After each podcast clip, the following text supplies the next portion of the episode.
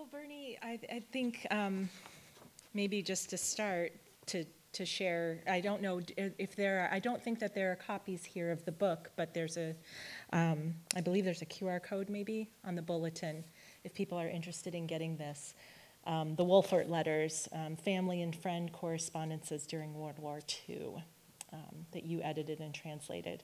So I wonder if you could tell us, just to start out with, like, a little backstory of how this came to be.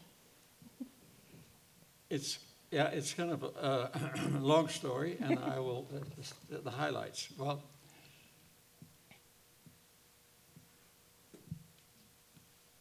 a long time ago, 54 years ago, uh, I came home, I was in the Peace Corps, I came home, and I had hepatitis. I spent some time at Kathmandu uh, Mission Hospital and Walter Reed. I came home skinny, bearded, with funny baggage. And my dad, my father picked me up at the airport and he says, You know, there is a Dutch girl staying at our house. He As a matter of fact, she's sleeping in your room. uh, and she is kind of a shy and she looks kind of funny, so be nice. and I know my dad, and it, it really raised my expectations. and so I walked in the door, and uh, I fell in love instantly. Now, this is. Uh, it was, uh, it was like, like I said, I was, it was like speed dating on steroids because her visa was about to run out. So we had to compress a lot of language and a lot of affection in that time. And so I met Corrie, and Corrie happened, she came to the United States on a student visa in what year was it? 1960? 63, I think she said. 60, on a student visa. Now, and to, to visit and to visit her brothers, uh, Simon and Ryan, who had immigrated years previously, to become farmers. While one year of farm working on a farm has changed their uh, dreams, uh, altered their dreams, and they be, they became involved in uh, migrant immigrant work while they were working in New Era region, and they decided to go to college to to help. Uh, Simon became a pastor, and he ended up in Brazil with liberation theology, and Ryan went, became a teacher in Holland and was involved with the, uh, uh, the Latin community. And so Corrie had to leave. It was a long goodbye. And what really affected me in our story is Corrie had adopted my father. And she had, and he was honored to be, you know, a father. And so, and her story is heart wrenching. It's because her father was killed, murdered, when she was one years old, not even. And it's for a child.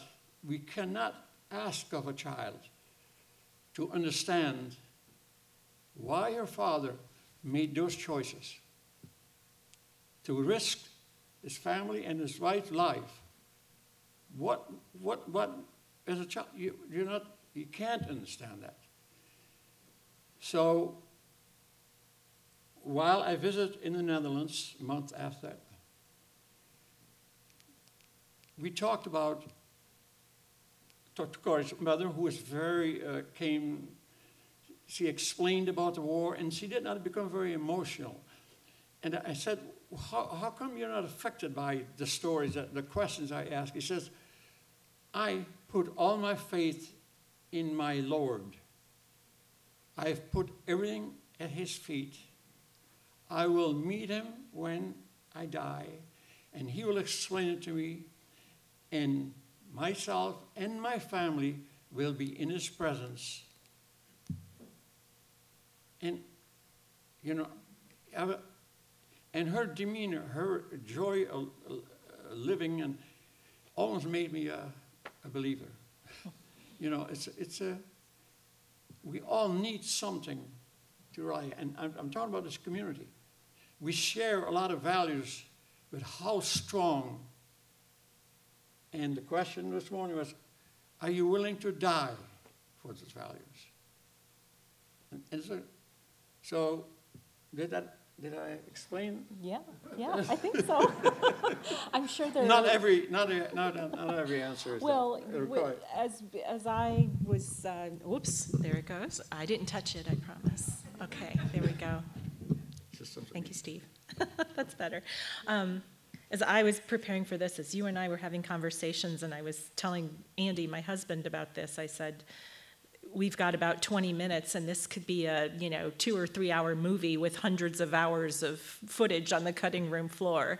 Um, So the entire story is impossible to encapsulate in this time, and um, please come to talk back if you're, you know, wanting to hear more, um, just to put in a quick plug for that.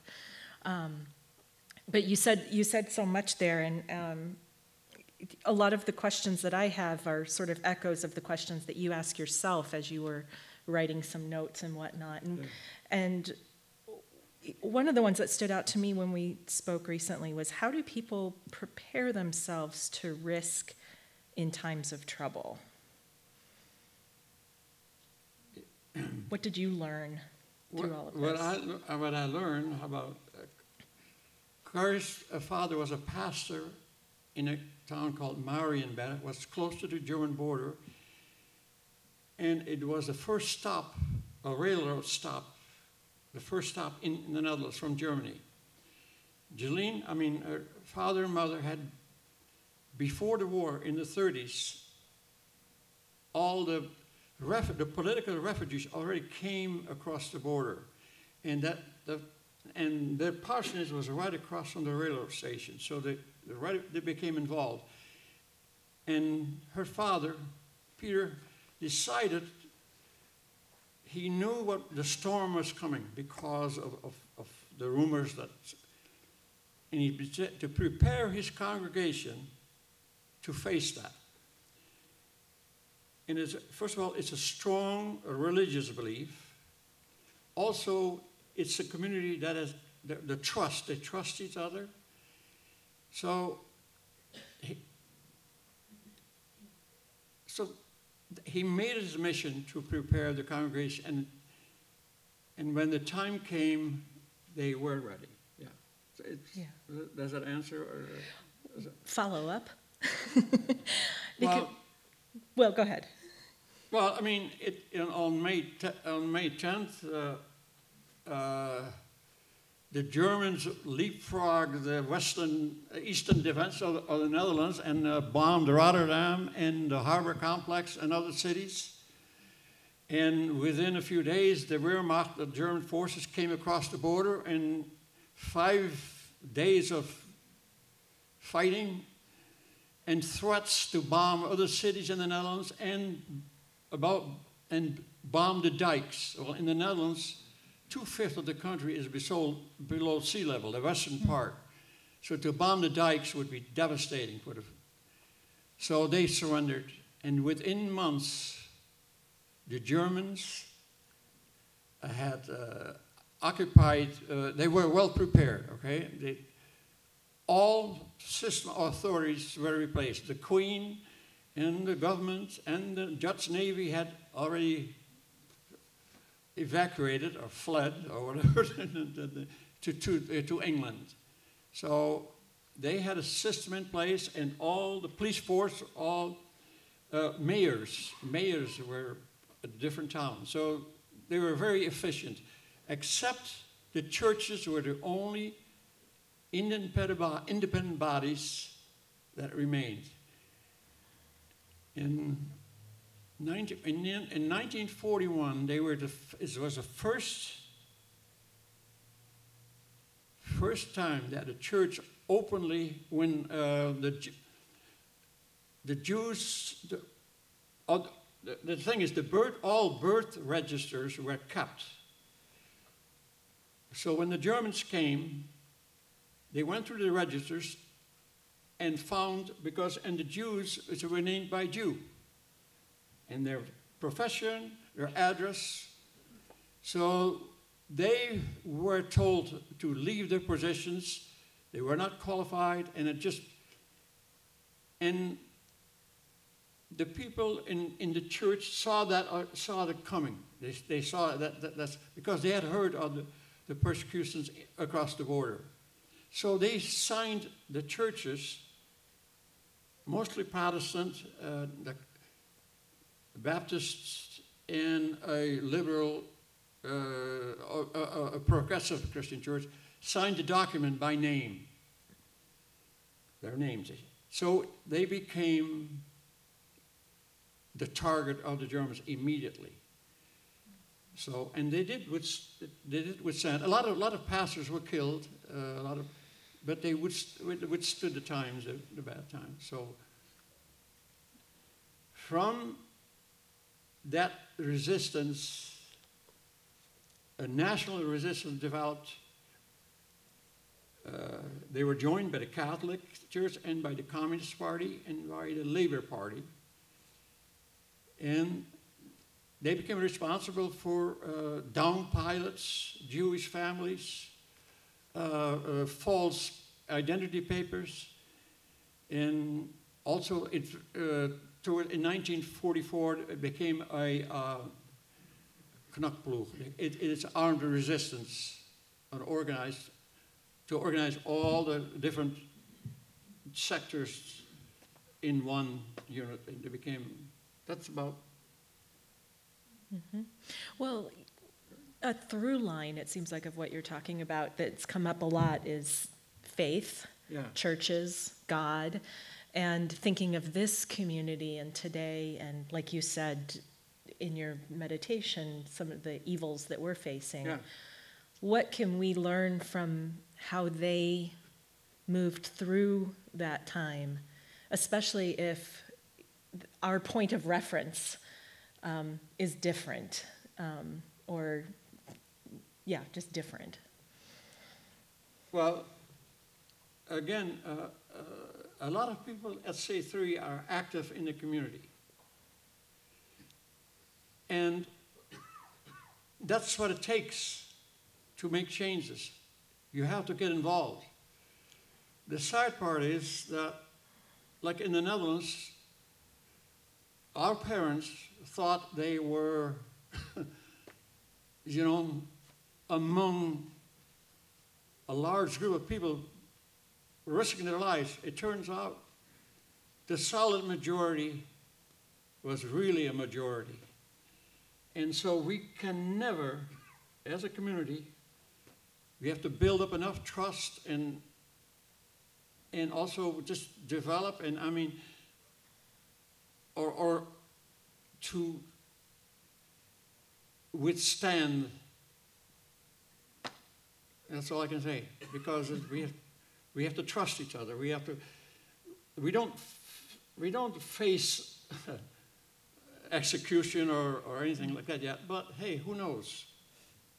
We can never take for granted the power of evil. So, Yeah, that gets into the it can't happen here. well, I mean, it would be foolish to say that because we've been saying that about Trump. Can't happen. It can't happen. They have millions of followers. Isn't that a scary thought? Mm-hmm. To me, that is. Is- And their language, violence, is the, their message. And we, and I think we can oppose violence with listening and listening for those voices that recognize their e- uh, recognize evil and be support. That's all we can do. During pre talk, um, there were sharing of stories of people's witness of events like this. And, and this book is witness to um, those atrocities. And it struck me that we are, um, we're going to run out of witnesses, at least as living human beings. And how do we, the best way I can put it is, how do we stay horrified by what happened so that we don't fall into the trap of thinking it can't happen here or that won't happen again. Um, Yeah. That, that is a problem because people are very good at rationalizing and taking risk is not everyone's choice. So again, I, I, I can talk about community. Mhm. I'm amazed that we have a, an idea, a separation of church and state, but I'm very confused that churches are not more vocal. Some believers even, I mean, the our evangelical community has abandoned all kinds of common sense of, of vision. So I, I, I still think to build our community. That's, mm-hmm. that's, mm-hmm. We keep passing these stories on. yeah. Yeah. Well, no, it, well, the, uh, well, the, the, Do you want to I. I, I'm, in the Netherlands, when I went to school in, in the high school, the Holocaust was a must. The history of the Holocaust was a must. Also, what was interesting in in the Netherlands, schools are responsible for maintaining the graves of the liberators, the American and the Canadian uh, cemeteries, which are immaculate. And it, it kind of is a, a way to remind you, to show the gratefulness or the, the value of Americans and Canadians that gave their life to save a country. And so I, it is still going on, right, Corrie, in the Netherlands. So they, you, you, you, you make that a, you know, it's, it's, it's a good idea for young people to, to be aware of that. Well, Corrie was talking about uh, her mother after the war took part of an exchange, uh, German teenagers and Dutch teenagers. And I, I thought that it was an amazing thing for Corrie's mom, who became very involved in church, and to, to, to, to kind of look into the future to end hate. And also, the Dutch do not celebrate victory anymore. There's no victory celebration. They make it a Memorial Day. Because after the war, when the party was over, they realized that 120,000 Jews were removed from the Netherlands. Neighbors, friends, your butcher, tailors, teachers. Only 20,000 were saved. And it put a damper on the, the victory parade. So right now, well, certain governors are suppressing stories, slavery.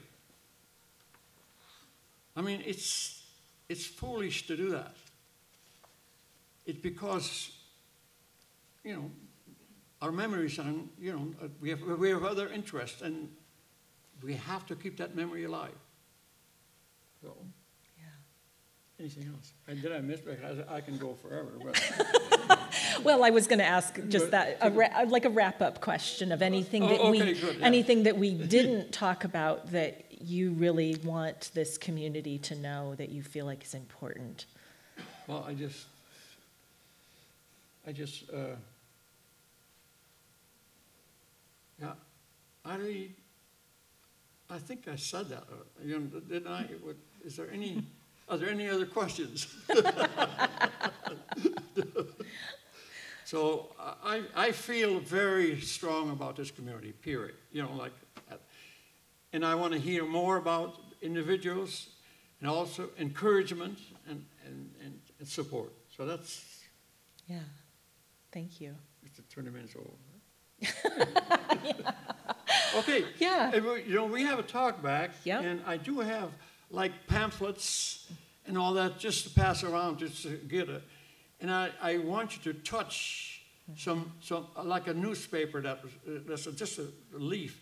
I want you to touch it because it was printed on the, on the threat of death. It was distributed with it, and it was possessed and passed on with uh, under tremendous amount of stress, and it, it did happen. And there's also a newspaper that was published. The Netherlands, the the west part of the Netherlands was bypassed, so the eastern part of the Netherlands was liberated. And right in '45, I want to show you the, the, a magazine that says about hate. Do not treat the Germans like the Germans treated you. You know, just and and uh, and to say that right when the, the country is not even liberated was very courageous of a newspaper. I think is is to, to to address that revenge. There's this, this idea of revenge. Yeah, thank you. Yeah, it's a remarkable collection, so please do take a look Yeah, at it. and okay. Yeah, and, and stay and ask Berny questions. And uh, thank you so much, Berny, for Yeah, sharing Thank you for uh, this. keeping me on track. You're welcome. Thank you. Uh,